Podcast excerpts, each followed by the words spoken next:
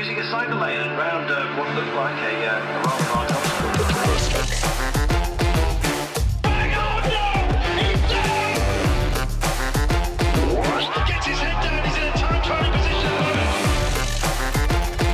This is The Domestics, presented by Black Sheep Cycling. Good morning, good evening, good day, wherever you are. These are the dulcet tones of Matilda Reynolds uh, for the domestics, uh, powered by Black Sheep.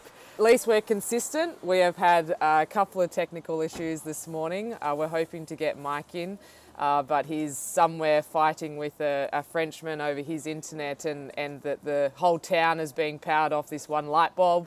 Uh, Lee Hollywood Turner, uh, he's, he's still in his honeymoon, and I think is, is distracted by that for this evening. But I really wanted to step up because we have a very, very special guest today. We will be joined by Tracey Gaudry, who's um, extremely well known and respected in the in the cycling, but pretty much the sports industry as, as a whole. She was she's a very well known Australian sports administrator. Former professional cyclist uh, and vice president of the UCI, um, and she's the current president of the Oceania Cycling Federation. Away from cycling, she was the first female CEO of an AFL club. As the head of the Hawthorn Football Club, uh, she's an incredible asset, not just for cycling uh, in Australia, but cycling globally. And it's a privilege to be able to have her on the Domestics pod today. So, really looking forward to that conversation. The Domestics. Tracey, I remember when I uh, I was racing Tour Down Under for the first time, and you got introduced, uh, and I think you were potentially opening the event, and I just I just remember thinking how incredible it was that I hadn't realised at the time that, that we had an Australian as the vice president of the UCI. Um, talk me through your time there with the UCI, and you know, there's there's a lot of uh, positive and negative perceptions around the UCI and their involvement, like any, uh, I, I think, overarching organisation in every major sport, uh, and just yeah, ha- where the UCI is at now. Yes, um, it was interesting for a lot of people to see a woman popping up in a position like that, and uh, and I have to say, just sort of a, a little sort of snapshot of some of those experiences. Um, people would look at you and not expect that a person of such um, not necessarily profile, but um, uh, significance in the influence that you have at that level to be a female, and there'd often either be a double take, or in some instances, sadly, ignorance that you know you're that position, but it's it's not it's not um, possible for us to comprehend that that could be female, and that's an interesting um, dilemma that we're now seeing overcome because many cultures around the world haven't had women in positions of power or influence. Society, and that's all about the way society is evolving in terms of equality and lifting up people for their skills, knowledge, and experience, and embracing that. So it has been an interesting, interesting journey. Um, but when you look at the UCI broadly, um, I came in in the um, about 2012, uh, just at the peak of the Lance Armstrong saga, and after the issuing of what was called then the re- which was um, uh, US um, anti-doping agency releasing its report. And so cycling was in a state of disarray. Um, the level of trust in cycling, its reputation, um, were in were in tatters effectively. And my reason for putting my hand up was actually one of those passionate human beings who um, had been in the cycling world, had raced through that era. Uh, and I just have to take my hats off to the Australian team environment because the women uh, and the teams, we were able just to have our, put, pardon the pun, put our head down and bum up and get on with it, knowing that we were competing in a system which had issues, but we were going to use our human power to perform the very best we could and look at what we were able to achieve. Um, so I came in with a sporting background, huge amount of passion, but also business skills, um, ethics skills from sitting on Australian Institute of Sports um, Ethics Committee, anti-doping background, sitting on Australia's Anti-Doping Authority, um, to say we're going to bring in um, skills, knowledge, and experience of what it needs to be and what cycling can become. Uh, and was, was successful in coming on board. And UCI over a period of time, I'm not saying that that was the moment of time of change because I arrived, it was a moment of change for the sport. Um, there were a number of people around the table who were committed to the change process. And as we all know, change is hard. Letting go, moving on, um, and um, over a period of time, bringing that passion to the table, increased business skills in different arenas, but also the representation around the UCI board table and management table. Lots of Aussies in, in the management stream for UCI now as well. Michael Rogers um, is one name that, that uh, um, many people would know. Um, bringing the future into the conversation and embracing stakeholders around cycling. So event organisers, working with the ASO as a colleague, um, working with team owners as colleagues, and considering what can we do together and collectively and how do we grow the pie uh, versus how do we take more of the pie for ourselves. And that's a difficult position for a regulating organisation which sets the rules, sets the bars, sets the fees, but how can it become a stakeholder? And that's um, what UCI has become a stakeholder in the growth of the world system for sport and cycling you know, a few years ago, it, it sort of felt like the women's tour had, or the women's racing had sort of hit a bit of a peak, and, and that may have happened throughout mm. your period as well, where there was like so many racing and there's actually like enormous amount behind it. But then it seemed mm. to dip a little bit, and then it's just mm-hmm. in the last few years started coming back up with ASO and the, the inclusion of World Tour and teams. How, um, how is, is that your perception of it, and how, how, do we ensure that there's so much momentum right now with Latour that that can actually mm. be sustained growth? Yeah, yeah, and and Matilda, that's um, absolutely true. A lot of a lot of great things going come and go in waves, uh, and it would be um, trite to look at the rise and rise of women's cycling as being an overnight success. And while we've got a women's tour, gee, isn't that wonderful? um, great things are, are, often a long time in making. And um, certainly, you know, looking back in the 80s and 90s, you know, there there was a women's Tour de France run by the ASO. Um, it, it, it then, um, you know, did go off the calendar uh, and it was recreated by other event organisers called Le Grande Boucle for a period of time, uh, uh, Tour Feminine for a period of time. Um, and what we have seen is that um, the rise has been has been up until um, the last say five to ten years. Um, the product of hugely passionate beings, which passion is a key to success in, in any domain in life, business, arts. Um, uh, um, the contribution of passionate human beings who who have the will to make things happen. Um, you need that plus expertise in different fields, plus strong foundations for sustainability. And what's what's what we're seeing now is the culmination of those aspects. And you know, I am privileged to have had a role in the last 10 years that has been part of the building of the foundation with the UCI and the Women's Commission, where for the first time inside the halls of the UCI's boardroom uh, and uh, the management layer, um, there were people who were speaking the voice of those who knew what we wanted to make happen, who have been there and understood what, what it needed to make better. And so we were able to, to gain funding to support broadcast, funding to support um, a women's program inside the UCI that ensured all aspects of cycling were lifted. Um, bringing together the race organisers who were um, supporting women's cycling already um, to work with race organisers and team team owners of women's teams to include um, the spokespeople and stakeholders in all women's cycling at the table to create what is now the Women's World Tour, um, which was launched officially in 2016. Um, and once you've created the baseline and you've set standards that are achievable so that you have a critical mass, whether it be organisers and teams, um, then and broadcasters, then you can actually raise the bar over time. So the the the Tour de France Femme is really the culmination of a lot of that work. There is already a global world tour calendar for women, and there are world tour teams that have been racing for a number of years now. Um, and the Tour de France Femme is like the icing on the cake.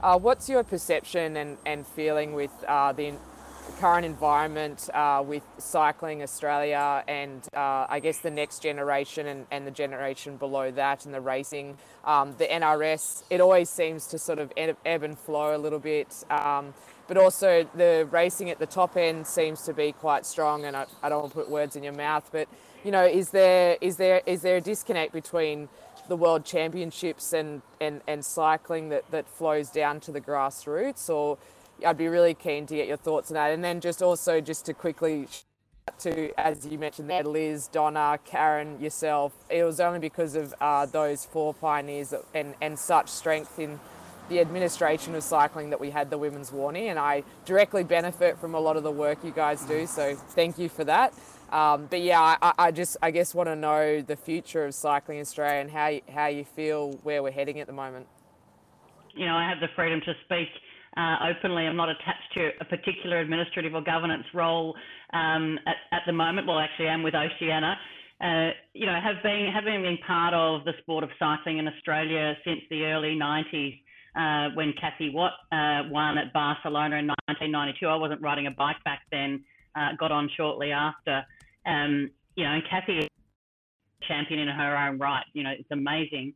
Um, cycling in Australia has gone, as we've seen with women's racing at the world level, um, through waves of success and decline. That's normal for any industry, for organisations within industry, as industry impacts occur. Um, However, cycling in Australia had many, many years and decades indeed where all the disciplines of cycling were disparate. Uh, and um, uh, that was only up until two years ago. And I recall um, sitting at the table of the UCI as the vice president, and my colleagues sitting around the room looking at me as an Australian, um, saying, Australia is one of the strongest cycling countries in the world, but all of your dis- your disciplines, mountain bike, um, track, road, BMX, are all sitting under different national organisations. How on earth is that true? And so cycling in Australia has been um, hugely successful in some ways despite itself. Um, hugely talented individuals, significant um, benefactors in cycling. Gerry Ryan um, not only tops them all in terms of Australian cycling, but globally. Um, it would be hard pressed to point to more than a half you know, a handful of individuals around the world who have invested um, time, effort, energy, money, of course, but their passion um, to to strengthen cycling at the global level, let alone within the country. Um, Michael Drapac, who is often left out of the conversation as a major benefactor for cycling. So cycling was um, um, hugely successful and has been in Australia, often despite a disparate um, uh, structure underneath.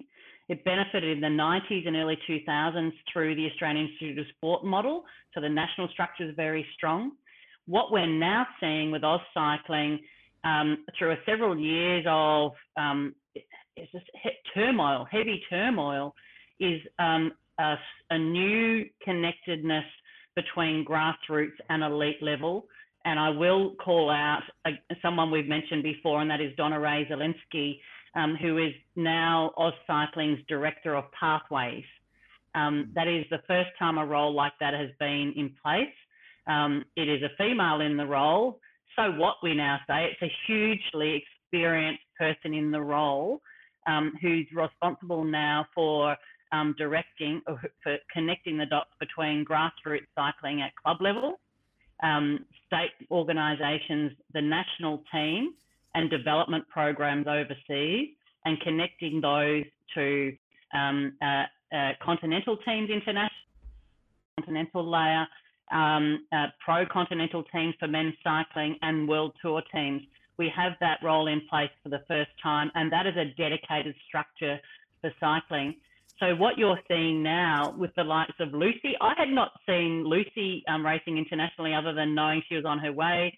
Uh, Anya coming through, um, how extraordinarily was that was that last night, complementing you know our long-standing heroes Rachel Neylan uh, and others that we've now got the infrastructure in place. Again about that infrastructure and those foundations to then build a pipeline from grassroots all the way through. I think the next five to 10 years are going to be extraordinary. One thing that uh, is happening in the race at the moment is it seems that I, I, love and hate this. Like, let's not use the women's peloton as guinea pigs, but the uh, ASO are trialing a few a few things with with the women's peloton. One of those was actually the gravel stage. So, could they utilise uh, that gravel stage uh, and and put that into the the men's race? Uh, and then also the other thing that they're doing is this race radio.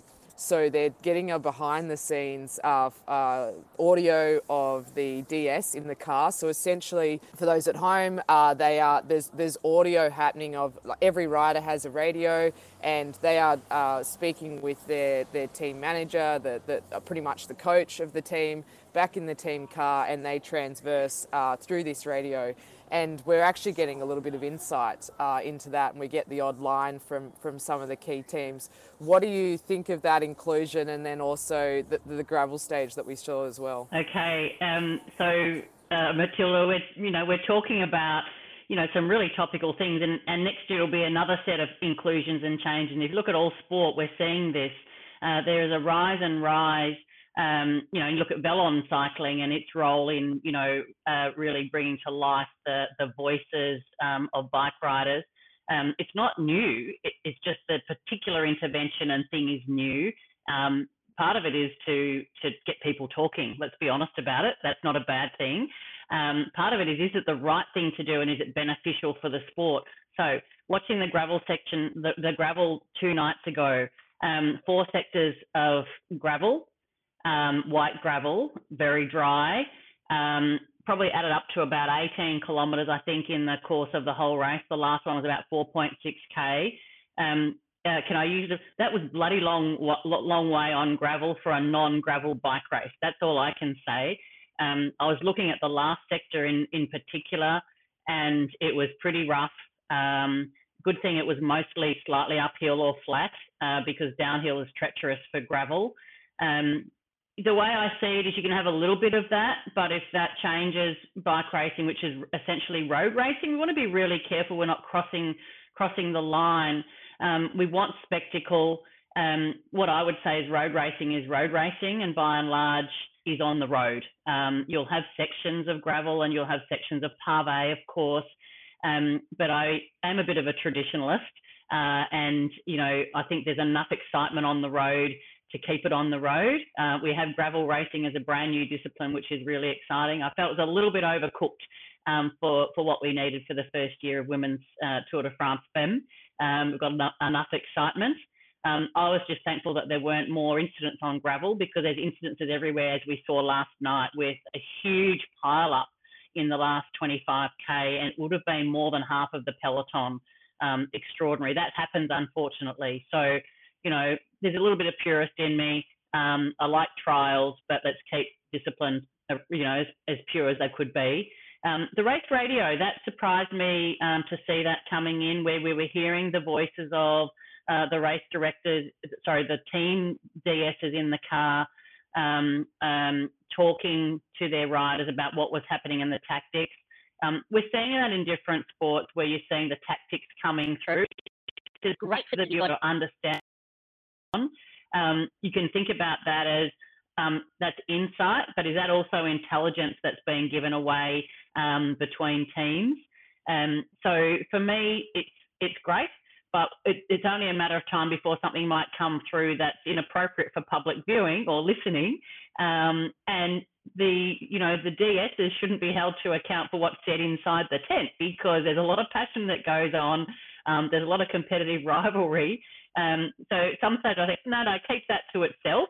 Um, but if you're a if you're a listener and you're suddenly hearing how the riders are being coached inside the car, that's a pretty good thing. But maybe let's have that as the outtakes on the other side to make sure that it's palatable and not giving away IP. Yeah, I think just to touch on a few things you said there, I think the gravel was was great, but um, I think the type of gravel were, were, you know, it was pretty much boulders and similar. Mm. You know, to be fair, similar to the men's Roubaix stage, uh, they they did, they expected this big shake up in GC, and the only shake up that happened was when there was an there's a really bad issue for a rider, Roglic, you know, mm. for, for the men's race, and, and unfortunately Mar- Mavi Garcia in the women's. Mm. Um, and then I wonder mm. with the race radio if that starts coming in more and more, DSs could actually start using it to send fake messages or like I wonder if they know that the world's listening to this and the other cars could they start you know putting in some in- interesting like ex rider we're riding for you now and and and to sit up. So it'll be interesting how that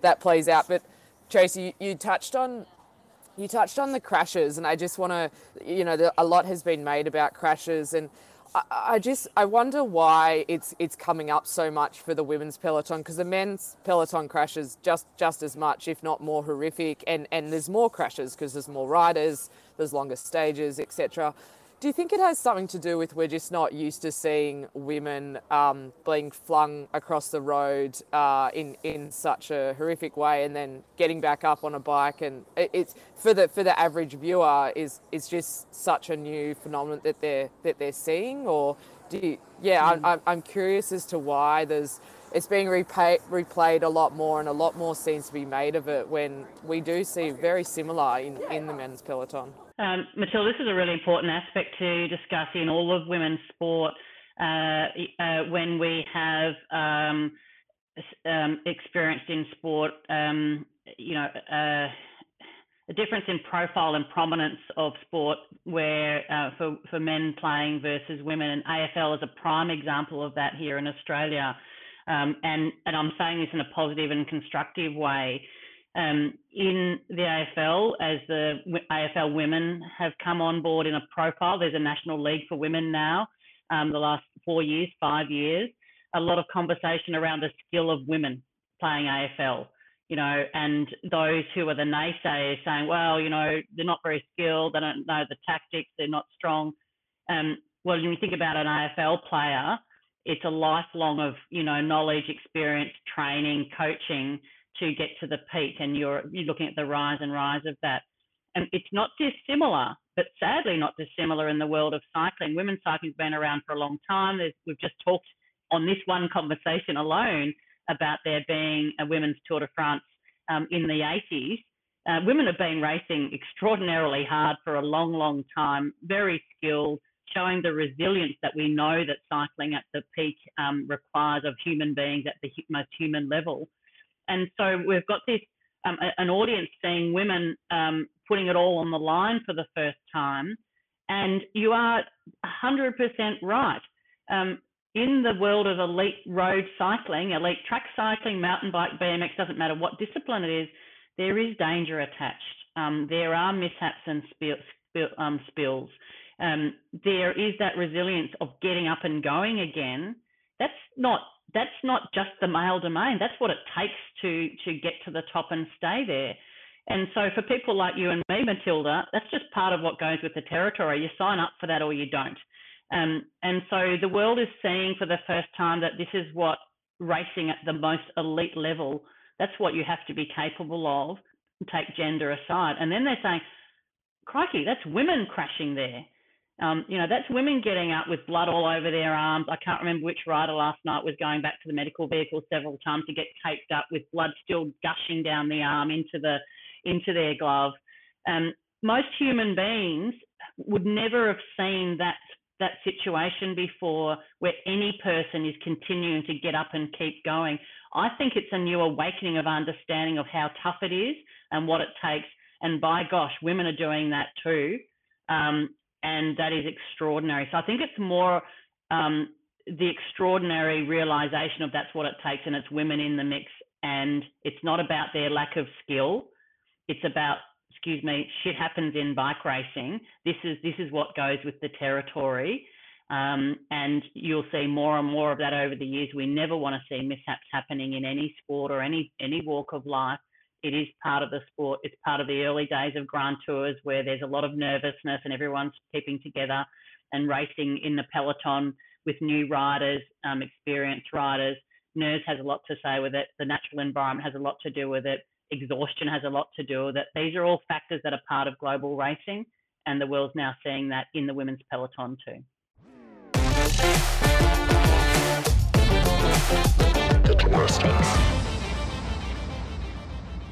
Tracey, what, what, what, how do you see the last few stages playing out? And Ken, uh, Ken how, how do you stop an Annemiek? well, Annemiek, um, whom, speaking of crashing, uh, those who um, have remembered Rio, the Olympic Games, Annemiek crashing over the top of the hill in the final climb down to the finish.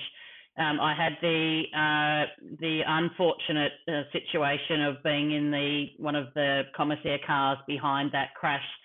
Um, to see uh, again what people put themselves through, uh, but to see one of the most extraordinary recoveries um, in the sport for Annemiek to go from that um, um, life and death situation to world champion and Olympic champion, and now um, continuing to push at the pointy end, not for an Australian team, sadly. Annemiek has, has, is coming out of the back of gastro. Um, the first three or four days, you hardly saw her. Um, is now coming to the fore. We've got Cecile, who had the stage win on stage four, I think, um, and uh, we've got a number of climbers that we haven't seen before in the peloton coming to the fore. So um, it may not be Annemiek's day. It depends upon the team around her. Hasn't got the strongest team in the world. Um, you've got passion and vibrance. You've got Cecile being a stage winner who who uh, has one of the most, who's you know always one of the most extraordinary interviewees. Um, and uh, it's been said in the men's peloton and said in the women's peloton already that uh, wearing a national jersey um, being a stage winner, wearing the yellow jersey gives you another layer of energy. It gives you wings. And so there's a lot of riders who are riding on a high. In Australia, we've got Rachel Neylan, who was the um, world silver medalist um, in 2000, I think 2014 or 15. Matilda, can we go back to the record books? Um, I think Annemiek uh, is the one to watch, but there are some dark horses there who are sitting around, who are around watching and waiting. And there's two um, mountain stages to come, uh, two to go for the for the race. So I actually wouldn't put my numbers on anyone at this point in time, and that's a that's a big call for me to not make a call. Um, of course, Vos um, having a stage win. Uh, and last night um, being picked uh, again by Lorena, um, she's she is the world's most winningest female cyclist of the modern era these stages are, you know, not stages for her in terms of being the climbing stages. So she'll, she, I think, you know, the jersey will fall off her shoulders and she'll devote her time and her efforts to others in her team. Hard, hard to put a dollar on someone, but I, I'm, I, I really, I would love to see Longo Borghini uh, get up. I think they've got the team. They're uni- they're so um, unified. That team. They have the most incredible yep. DS in in Ina. And um, the, the the one that could unseat her, I feel like, is SD Worx, but it doesn't see, seem harmonious there at the moment. Mm. Uh, you know, mm. it's, it's, it's, it's difficult to know, like Demi or, or Moolman Pasio, and uh, if they came together, and they then then I think they can they can certainly unseat Annemiek. But uh, we know that she has a killer blow, those those really long climbs, and it's just really who can hang on. Uh, in, mm. So it's going to be yeah, and, and the other thing, Trace, that we're seeing with the with the tour is, from my understanding, the it just it's getting the swell is getting bigger and bigger. So so people are watching it. They're then telling their friends about it. It sort of feels like if you're if you're not a cyclist watching the Tour de uh, France Femme at the moment, you, you're not a part of the conversation because it's all about that. Is is is that what you're hearing? Like your friends, family is talking about it every day. Uh, absolutely, and and this time next year uh, and what people are saying, oh, is this here to stay? Of course, it's here to stay. Uh, let's be honest. The the Tour de France Femme is the latest event in the Women's World Tour. All right, it's as I said, the icing on the cake. It's not the making of the cake, and let's be really honest about that. It's a wonderful way to celebrate and bring spotlight to the whole Women's World Tour and peloton. So what I want to see is more view, more eyes viewing other World Tour events around the year. Giro Donne, uh, for example, um, and coming into the one day classic. So let's let's see this as the the next step to visibility and um, excitement about women's racing. Um, when we look at this year, um, the the the cycling community are talking about Tour de France Femme the way we've heard them talking about the Tour de France for men. You know, talking about riders, talking about teams, celebrating successes. And we want to have all of the female riders as on the, you know, their first names and, and their names on the tip of the tongue, talking about them the way we have been talking about Pogacar for the last couple of years as this, you know, superstar, you know, popping up out of the blue, the blue, Van Aert. We want to be having those same conversations, and we're now having those conversations, whereas previously the same superstars were invisible. The fact is, it's visible now, and people are genuinely excited and um, not now surprised. It's like, this is wonderful, this is great. And we're hearing that conversation in the coffee shops and on the bunch rides um, in the morning. Uh, and for those who are has-beens now, um, we still go out on bunch rides and have lots of fun. And what's more fun is talking about the cycling and talking about the women. Uh, Matilda, may I just say one thing? You also picked up on another really important part without intending to of the infrastructure behind women's cycling. You talked about Longo Borghini, who's been around forever and a day in a great way, who wasn't a climber before, who now climbs really, really well. Um, but one of the ingredients behind the success of Borghini's team is Ina Teutenberg. And Ina was, Ina and I raced way back then, you know, in the late 90s and 2000s.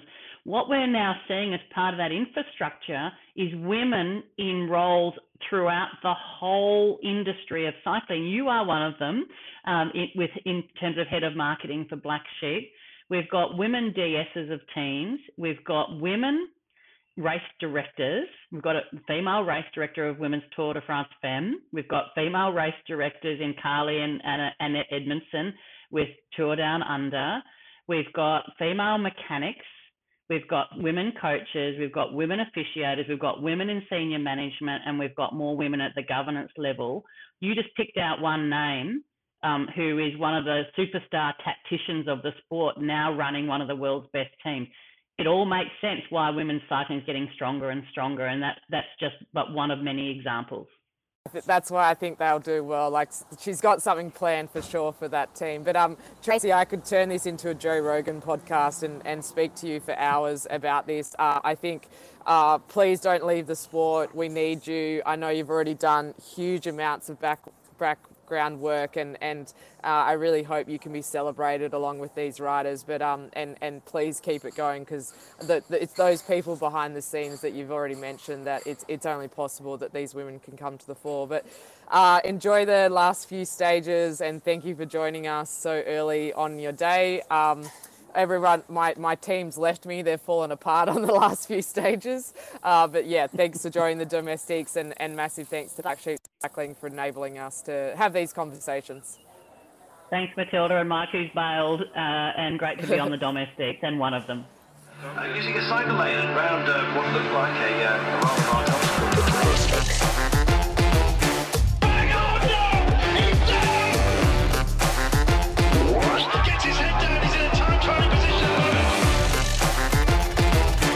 The Domestics, presented by Black Sheep Cycling.